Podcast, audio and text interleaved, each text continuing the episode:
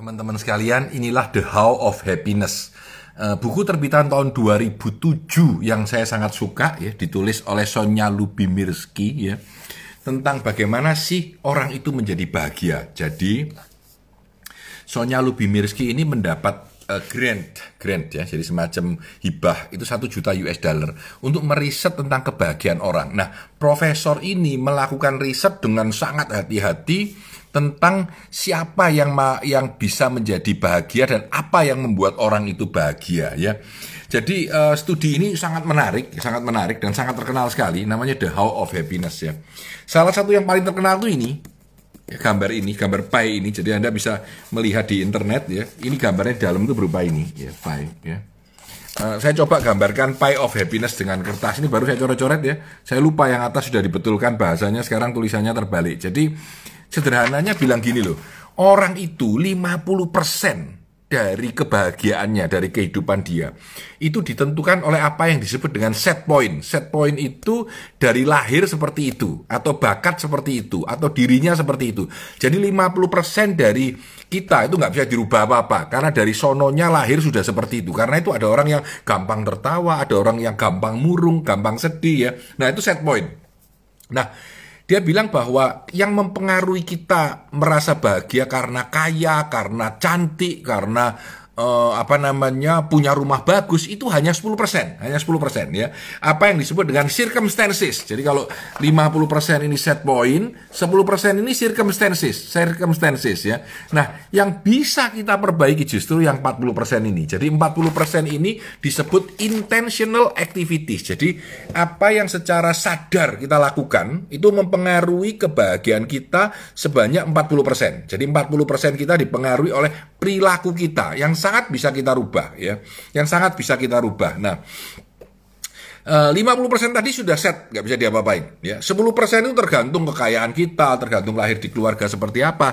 Nah, yang 40% ini yang bisa kita utak-atik untuk kita optimalkan sehingga mencapai hasil yang paling maksimal. Nah, risetnya Sonya Lubimirski ini dalam bukunya The How of Happiness terbitan tahun 2007 ini ya, dia bilang ada enam kelompok besar saya akan jelaskan secara pendek aja dalam IG live yang pendek ini ya.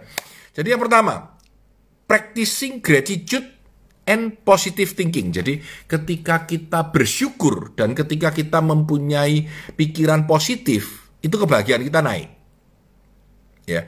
Jadi kalau kita merasa aduh bersyukur loh hari ini aku masih bisa makan, aku masih seneng ya, itu kebahagiaan kita naik. Nah, bagaimana mengetesnya? Jadi dia mencari orang, 20 orang tiap uh, setiap sore itu disuruh menulis saya bersyukur karena jadi dia harus menulis sesuatu ya. Dan tiap hari disuruh menulis. Sementara kelompok yang 20 lain disuruh hal yang lain dan tidak disuruh lagi menulis seperti itu.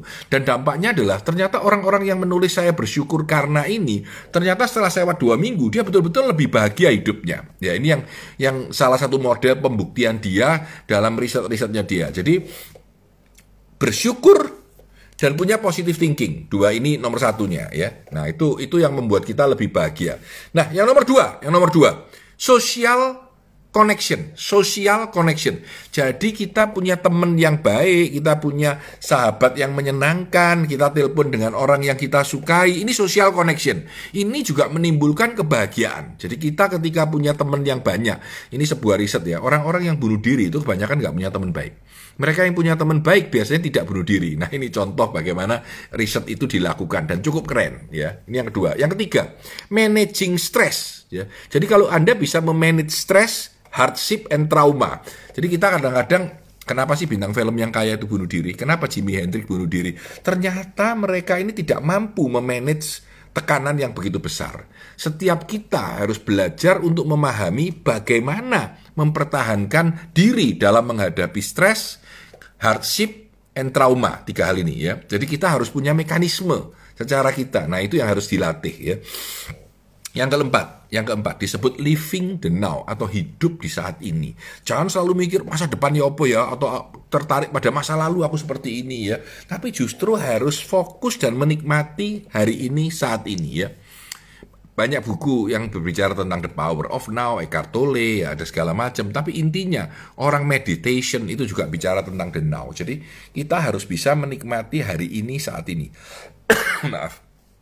Ya, itu living the now. Nomor lima, committing to goal. Jadi ternyata orang yang komit dengan goal dalam hidupnya itu lebih happy. Jadi kalau aku punya tujuan melakukan sesuatu, itu akan membuat kita lebih happy. Jadi ketika kita punya goal, kehidupan kita lebih baik dan kita menjadi lebih happy. Itu yang kelima. Ya, dan yang terakhir keenam, taking care of your body and soul. Taking care of your body itu maksudnya apa sih? Pergi pijat yang nikmat, lihat pemandangan yang indah. Saya baru dari atas ya di lantai dua. Nggak pernah saya biasanya gitu ya duduk-duduk di tempat yang nyaman, melihat hawa yang enak, pemandangan yang bagus. Itu disebut taking care of my body. My soul bagaimana no? Kalau my soul ini pergi ke misalkan pergi ke masjid, pergi ke gereja, ya bersembahyang, menikmati pagi hari itu itu termasuk taking care of my soul. Jadi taking care of my body and my soul. Enam ini yang membuat kita menjadi bahagia. Tentu di dalamnya ada elemen-elemen lebih kecil.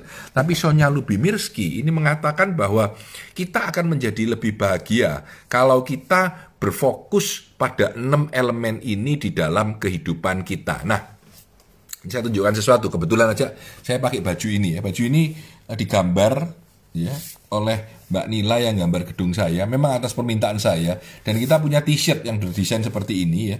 Gambarnya bear yang lucu dengan cangkir kopi dan ada pelangi yang masuk ke dalam cangkir kopinya ya. Pelangi yang masuk ke dalam cangkir kopinya. Uh, waktu saya minta gambar ini ada ide di benak saya bahwa ada cerita di mana di zaman dulu orang itu mencari kebahagiaan dan dia dapat berita bahwa kebahagiaan itu adanya di ujung pelangi. Dia pergi cari di ujung pelangi tidak ketemu, tidak sampai pada ujungnya pelangi. Dia mati-matian mencari di ujung pelangi, terus pergi, terus pergi jauh sampai dia mencari dan lari dan kecapean dan mati. Teman-teman, Orang bilang kebahagiaan itu ada di ujung pelangi. Tetapi kalau kita sadar, kita duduk, mungkin saja ujung pelangi itu hanya di secangkir kopi. Ini Anda lihat gambar yang sama ya. Saya suka gambar ini, saya minta ya. Jadi mungkin kebahagiaan kita itu hanya berada di secangkir kopi. Bahasa orang Jawa, urip iki mung mampir ngombe oh hidup ini hanya sekedar mampir minum secangkir kopi, secangkir kopi ya. Tapi dengan ini menggambarkan bagaimana kita sebenarnya kalau bersyukur berpikir positif ya kita bisa menjadi orang yang jauh lebih bahagia, terutama di masa pandemi ini, di mana kita kadang-kadang stres di rumah saja. Maka konsep dari The How of Happiness yang ditulis oleh Sonya Lubimirski 13 tahun yang lalu ini sangat powerful, ya sangat powerful, di mana kita bisa memahami uh, keenam elemen yang mampu membuat kita menjadi lebih bahagia. Saya Tanah Disantoso, bahagia selalu untuk Anda.